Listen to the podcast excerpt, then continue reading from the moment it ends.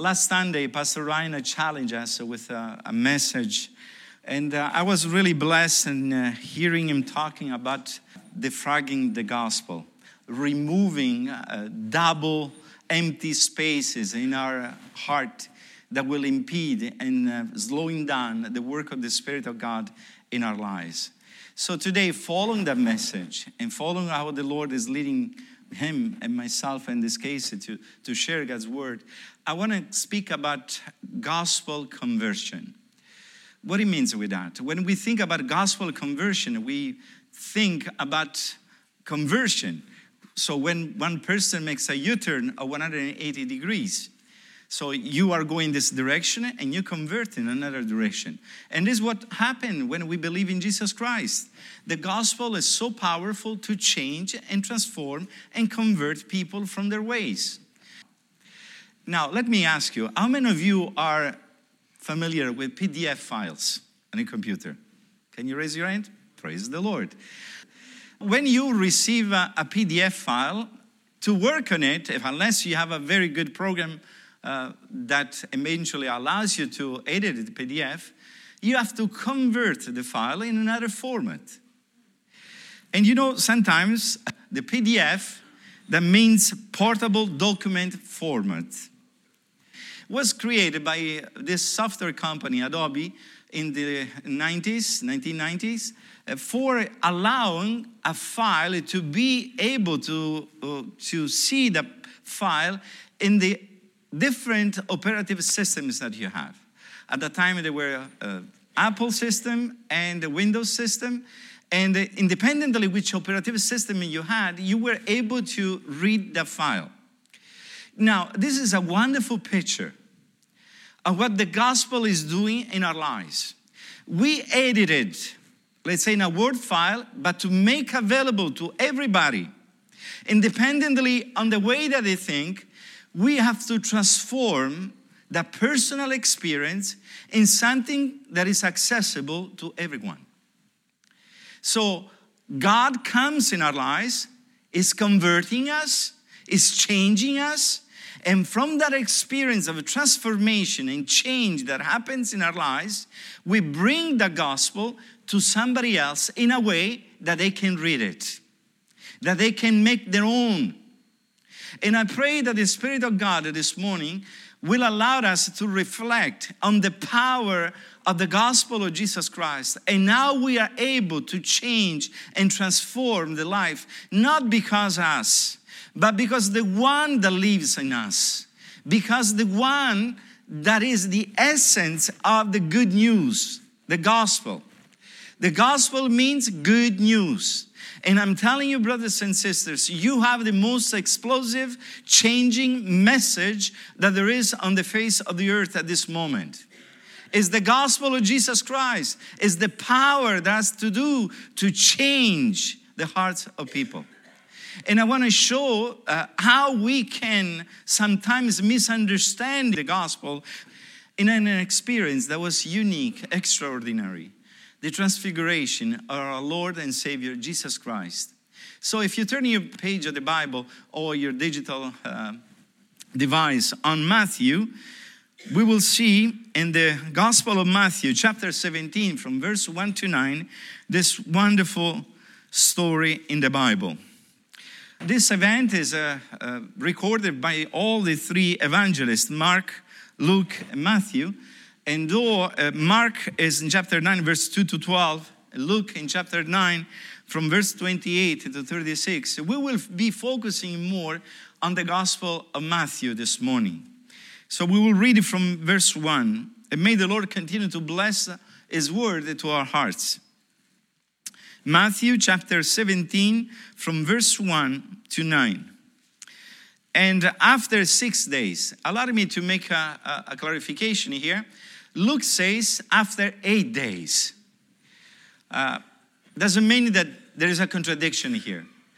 Luke is counting the day of the teaching, the last teaching of Jesus, and the day that the things truly happen. So if you add six plus two, we have eight. It's a different way to record the same event. And most of the time you find there's a little difference in the Gospels. But after six days, Jesus took with him Peter and James and John, his brother, and led them up a high mountain by themselves. And he was transfigured before them, and his face shone like the sun, and his clothes became white as light. And behold, there appeared to them Moses and Elijah, talking with him. And Peter said to Jesus, "Lord, it is good that we are here. If you wish, I will make three tents here, one for you and one for Moses and one for Elijah." He was still speaking when, behold, a bright cloud overshadowed them, and a voice from the cloud said, "This is my beloved Son, with whom I am well pleased. Listen to him." And when the disciples heard this, they fell on their faces and were terrified. But Jesus came and touched them, saying, "Rise, have no fear." And when they lift up their eyes, they saw no one but Jesus only. And as they were coming down the mountain, Jesus commanded them, "Tell no one the vision until the Son of Man is raised from the dead." Praise God for his word. Hallelujah. Before we go ahead, I want to just uh, give you some uh, background of this text. As we see, Jesus is calling these three disciples, Peter, James, and John, that the inner circle of, among the disciples, to be with him in this experience. But why Jesus is bringing them? This is not the theme of, of, of the sermon in itself. But what happened before was that Jesus questioned the disciples and the people about who he was, according to them. First, he challenged and is teaching the people, "Who do you think I am?" And then he challenged his people, his own disciples, saying, "Who do you think I am?" And he tried to change the direction of their line of thoughts, because they may believe that he was a, a prophet, like the level of Moses and Elijah, until Peter understands and makes the beautiful profession of faith that Jesus was the Son of God. And to continue on that level of deeper faith, Jesus is bringing them to reveal something special and unique to them, his glory and the mission that he came to accomplish. But before all this process was closed, we have this episode in which the disciples need to deal with a unique circumstance in their lives. So this brings something very important to me, my attention to yours. The gospel implies relevance in the lives of those who own the gospel. Now, let me ask you, what makes our lives relevant in our days? In the first place, what we can say to define our church being relevant in this society, in today's uh, world. Why is relevance high valued by a lot of pastors in the church? Why we hear often we need to be relevant? Why we need to be uh, so focused on the relevance of the gospel in our days? You know, these are important questions that we need to answer. And every different approach that we have to answer these questions can bring some effects in the way that we live our lives on a daily basis. You know, if I look at the Merriam-Webster dictionary, describes relevant as having significant and demonstrable bearing on the matter at hand, or having social relevance. The most important issues related to relevance then is answer this question. Matter at hand, having relevance on a social level. Now, there are two unique ways to be relevant for us as believers and as a church. We can become relevant embracing the answers of uh, the present culture, of the mundane culture, or if you prefer, like Peter Berger, a very common sociologist, defines secularism, and embracing the demands of the culture and try to bring and imitate the way that the culture lives to apply the gospel in our lives. So we will give answers according to the culture and not according to the gospel.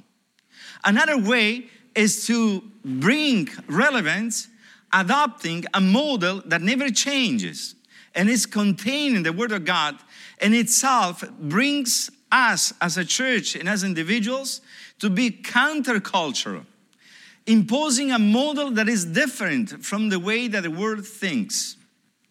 And let me be clear on that. Some churches adopt the first way. In a way, they use the language, imagery, music, many things that the culture presently is adopting to answer the main questions of life. And they attempted to engage seekers with uh, an experience that has to do with entertainment and uh, something that may give success to their lives. You need to be rich, we have the answer. You need to be healthy, we have the answer. And the gospel becomes just like a power machine where you put in coins and you determine what you can get from it. So it is the consumer approach that we have in our Christian life. And you determine the church that you attend on how that church is able to provide to your needs, not based on which truth is preached from the pulpit or is taught in the church, but basically on what that church can satisfy you. Now, let me tell you something. We can become relevant making a case for the superiority of Christianity. This means to take a counter-culture position and to be consistent with the effort to guide the culture to something better. My brothers and sisters, as I mentioned before, we have the most powerful message to give to a dying society, to a dying culture. It's not by chance that in Quebec we have the highest level of suicidal rate among teenagers. Teenagers already have been removed the chance to have hope in something that is able to quench the needs of their souls. It is not about building material possessions. It's not about building a career that will satisfy your soul. You can be satisfied only by the supernatural presence of the Holy Spirit in your life. People have questions. Why am I here on this earth? What's the point of all of this life? Why I'm so messed up? How can I fix this problem that I have? Don't you hear these questions maybe coming to yourself or seeing around you? Which kind of answer we are giving to those fundamental questions will determine the way that we will become relevant to them. Don't get me wrong. I want to be relevant. But I want to be relevant according to the Word. I want to be relevant according to the Word. You understand what I'm trying to say? The gospel brings the good news. And Paul says, I'm not ashamed of the gospel. Why? Because it's the power of God. Well, when you speak about the good news of Jesus Christ, when you live the life of the gospel, you are bringing a powerful message to this dying society. But by the power of the gospel, you get hope. You get hope. You know that there is a Savior that took your blame. You know that there is a Savior that shed his blood for you and I, so sins can be removed from our soul. Stain of guilt can be removed. And we have freedom. And today we are celebrating communion. And now we are reminded of that sacrifice. So we can definitively use the language of the culture, imagery of music that maybe are familiar with the culture, but our message neither can be compromised nor changed. That was important. So the form can change, but never change the foundation, the structure of the message that we have. So praise the name of the Lord for this. You see, gospel conversion reveals Jesus' glory. Have you ever climbed to the top of a mountain? Have you been having that experience? When we go back home, and when I say home as my own country, and I know I'm from Italy, but I love to say I'm Sicilian. With my kids or my family can climb some mountains. And I'm not talking about going to the Alps or the Rocky Mountains. I'm not able to, to do that kind of job. But we take hikes to admire the nature and to experience such a beautiful fellowship while we are climbing. You see, when you are on top of the mountain, you're able to see a different sight of what is around you. And I love that, because the scenery becomes all of a sudden so beautiful, so great. And Jesus took Peter, James, and John to climb the mountain and to go with them. They didn't have any clue what they were going to do, but they followed Jesus. And the fact that the transfiguration occurred in a mountain was a very significant point for the Jewish people. Because in the mountain, many times God met people to reveal something special. The mountain is so significant, even because there was this belief that more higher you were physically, more close you were with God. Now, the scholars are debating if this mountain where Jesus went with uh, the three disciples was oh, either Mount Hermon or uh, Mount Tabor. Most probably, the majority is uh, thinking that this was Mount Tabor. Tabor mountain is not really a big mountain. However, it was there that Jesus met his own disciples. And you know why? To change also the way that they were doing things. God has his own ways to work in our lives. And not necessarily what the way that he worked once will be necessarily repeated again. Remember when Elijah was uh, on the cave, he saw different things, and manifestations of the God's presence before he truly met God's voice. He saw the earthquake, he saw the smoke coming in, but the voice of God was uh, shown to him in a way that never heard, was heard before. Now, the disciples need to understand that a meeting with Jesus will change definitively the way that they were thinking. The glory of Jesus was revealed fully.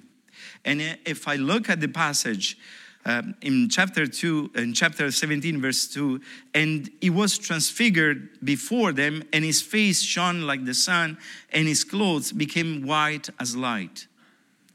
You see, here, the theologian Karl Barth in Church Dogmatics says that this is the only episode recorded in the Gospel where Jesus is not performing a miracle for somebody, but is the object of something miraculous. Technically, no one was transfigured by Jesus, but he is the one that was transfigured. It means that the presence of God was in him. It came from inside out. And you see, it was a, a metamorphosis that happened in that moment. From the inside, he came out with the glory that he had before coming on uh, human semblance. And it's interesting here, when you think uh, at a, a caterpillar, you know, a caterpillar builds a cocoon, and then from the cocoon, inside the cocoon, comes out a butterfly. It's the process from the inside out that will determine the beauty of Jesus. That is completely different from what an hypocrite does. It's from the outside to the inside. Jesus is telling us, first, you need to be transformed inside before you appear outside. And many times, our Christian lives is the opposite. We think to clothe ourselves with uh, the righteousness of being religious people, and we forget that before we need to change the inside. And God is interested more to change the inside than the outside. And this is the first experience that we learn. Then the disciples saw a vision of Jesus with Moses and Elijah on their side. Why? Because Moses was representing the law. and Elijah was representing the prophets. Both the law and the prophets were pointing to the coming of the Messiah. And Moses and Elijah, being there, were testifying that the law and the prophets were fulfilled in the person of Jesus Christ, the true Messiah. And this was an experience that was really, really interesting. According to Michael G. Wilkins in the E S V, uh, English Standard Version of Bible's notes, it says, the appearance of Moses and Elijah represents the law and the prophets, which witness to Jesus as the Messiah, the one who fulfills the Old Testament and begin a New Testament. So this was an historical moment. The vision was the prophetic image of something new that was coming out. The end of an era to the beginning of another one. And all this was marked by the death and resurrection of Jesus Christ that today we are celebrating with communion. And the disciples missed that point. And how many times, my brothers and sisters, we are missing the point of what God is revealing to us. Because we are anchored to the old experience that we had. I just want to show you something.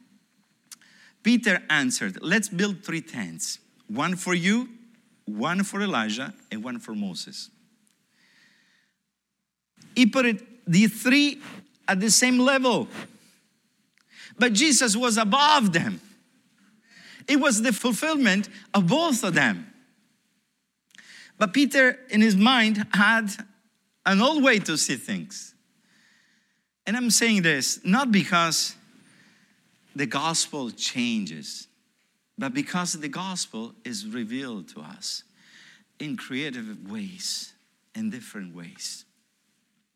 And that experience of the gospel conversions deals with our selfish nature. Something amazing was in the scene. Peter saw the glory of God being revealed in Jesus. And when you see those encounters, you don't want to miss that beautiful atmosphere. It says very clear in verse four, and Peter said to Jesus, Lord, it is good that we are here. It is good. If you wish, I will make three tents here, one for you and one for Moses and one for Elijah. It was on a mountaintop experience. You don't want to move from there.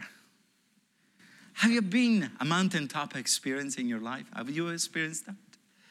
When you feel so tied to God that you want to live in that condition forever. You want to be close to Jesus. You are on the mountaintop. Why you have to live that? And Peter was wondering why this beautiful experience need to be finished. Why we need to end that. You see, Jesus knew instead that this was just momentary. The work was not ended yet. He knew that was going down to the valley because the Calvary was waiting for him. And he came for accomplish the work of the Father. And the work of the Father was that he was dying on Calvary for your and my salvation. So Jesus said, we need to go down. We need to go down.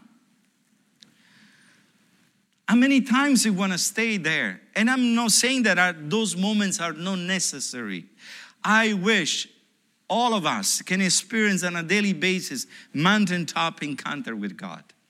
But what I'm trying to say, that those moments that we have so close to God cannot trap our Christian life. What we experience in the mountain need to be lived on the valley.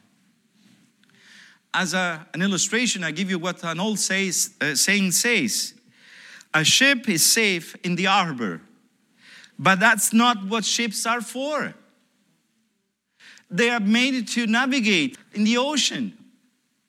So many times we are so focused on being church people, having mountaintop experience, that we forget the mission why we are here is to make disciples, to teach the gospel, to preach, to proclaim it to others, and make disciples for God's kingdom and God's glory. How many times we are concerned about staying in building tents that we forget that are in the valley, there are people needs a ministry. There are people that are crying to receive healing in their souls, in their bodies. They are crying to be delivered from addiction. Peter tried to catch the moment. Oh, Jesus said, you cannot trap this, Peter.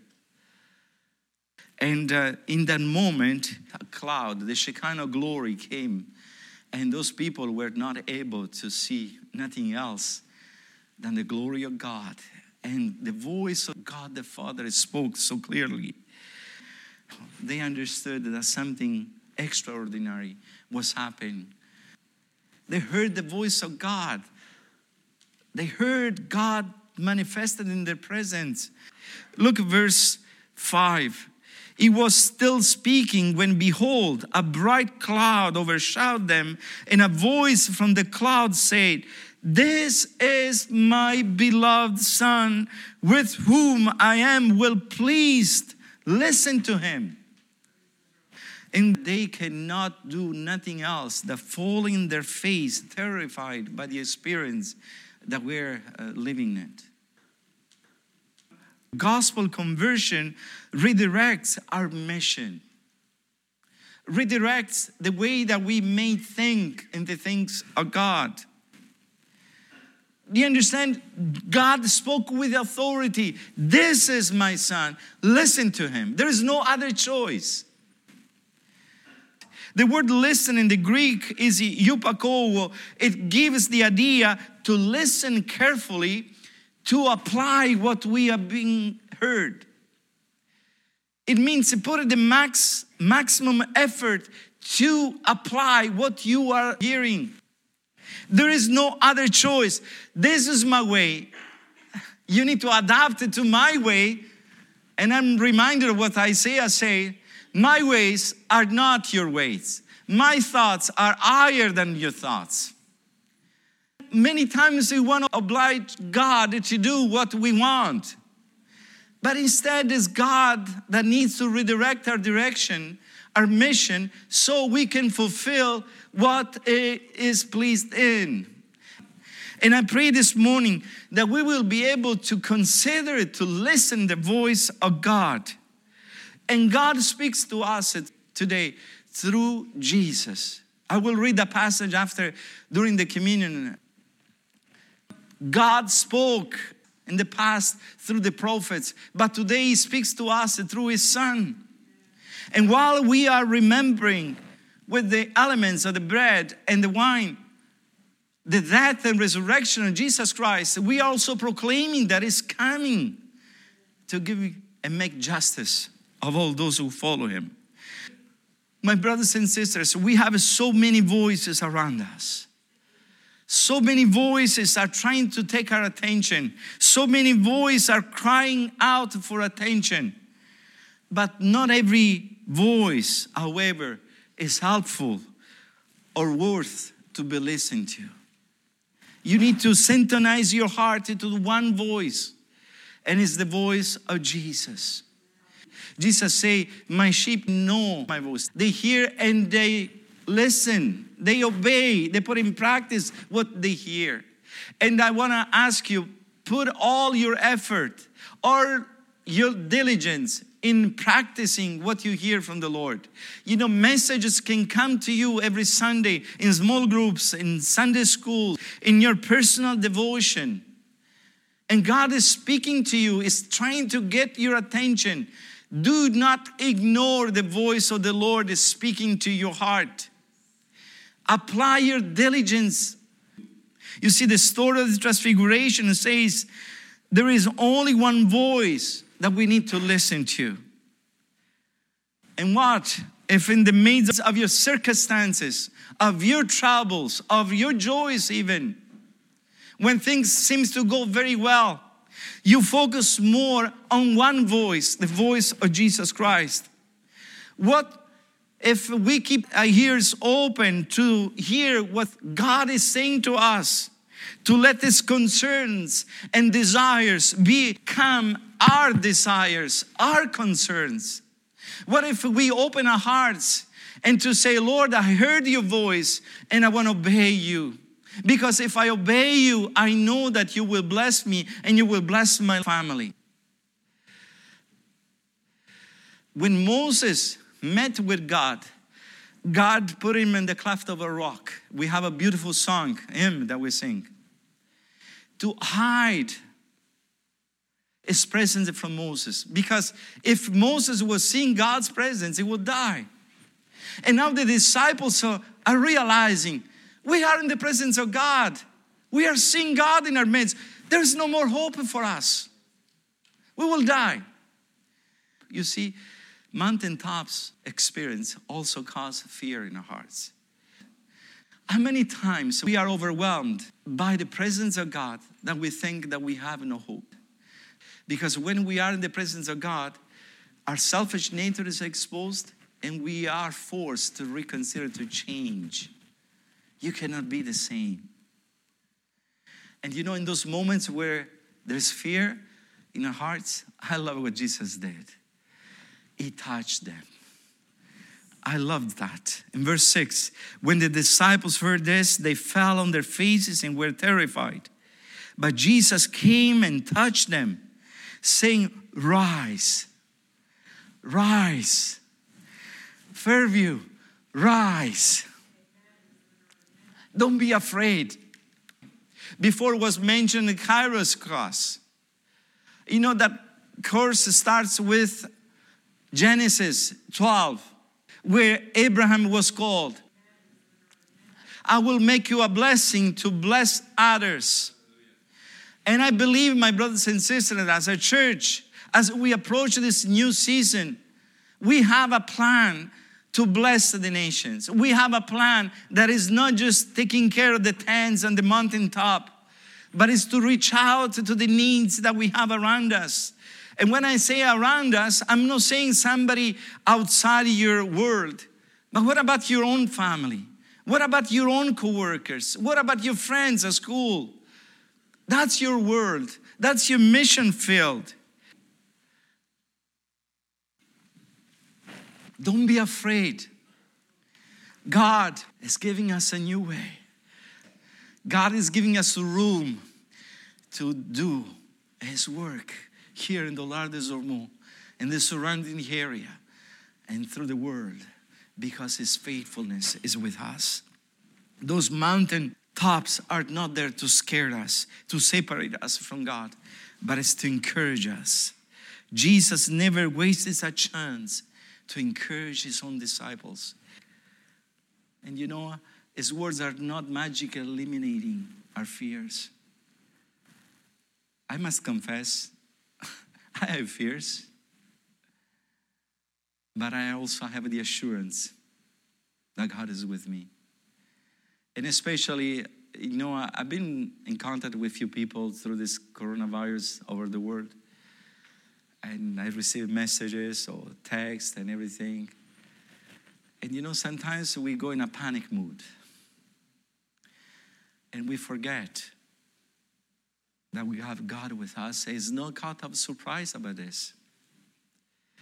God knew, and He's in control. I'm not saying that we have to minimize the effects of, uh, of what is going on. Please, I don't want to be misunderstood. But think one moment. Is not God saying that in the last days, this kind of manifestation will increase? Earthquake, pestilence. So though I have fear, I'm confident in God that is on the throne. Hallelujah. In the midst of our troubles, in the midst of our circumstances, I want you to know that Jesus is there to touch your life, to touch you and say, Rise, Mario. Rise, John. Rise, rise, Josephine. Rise. Fear not, I'm with you. And the same assurance Jesus gave it to them before ascending to the Father. Most probably was the same Mount Tabor. He gave the commission to go and preach the gospel and make disciples. And then He said, Lord, I am with you. I am with you until the end. of this world, of this age. Fear not. Fear not, my brother and sister, because God is with us. And he said, allow my Holy Spirit to lead you. And as we do so, we receive assurance and peace in our hearts. Let me wrap up this uh, sermon with uh, some final application. You see, Jesus is using extraordinary events to deepen our relationship with him.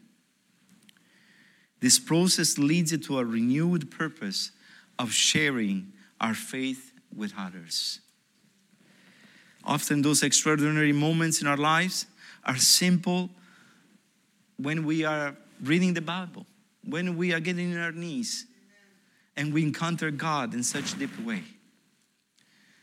But let's be careful to not spend our time in building tents. Matthew seventeen nine says, and as they were coming down the mountain, Jesus commanded them, tell no one the vision until the Son of Man is raised from the dead. It's strange. How can God, you prepare us, and then you say not to talk with others? You know why? Because there was not a moment yet. God gives us extraordinary moments so that we, we will be prepared for the ordinary moments in life.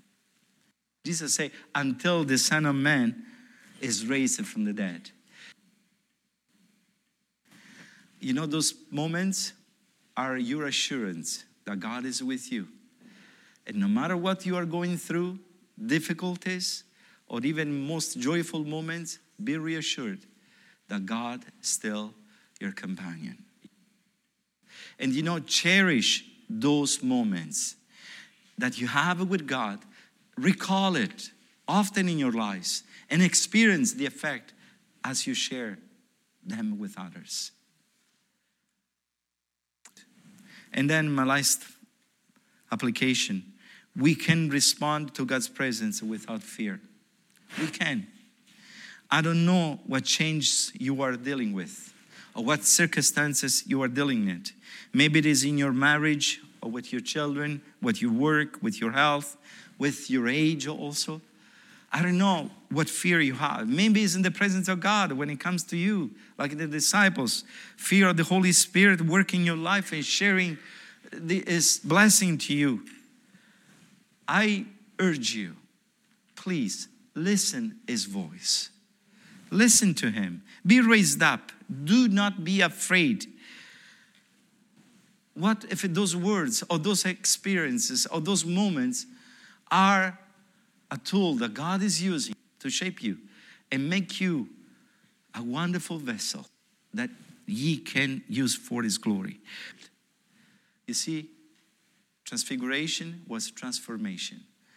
I love to close with this verse that Paul writes to the Corinthians, three eighteen. And we all, with unveiled face, beholding the glory of the Lord, are being transformed into the same image from one degree of glory to another. For this comes from the Lord, who is the Spirit. And where the Spirit is, there is freedom. Are you willing to be transformed to the image of Jesus Christ? We are celebrating the communion now.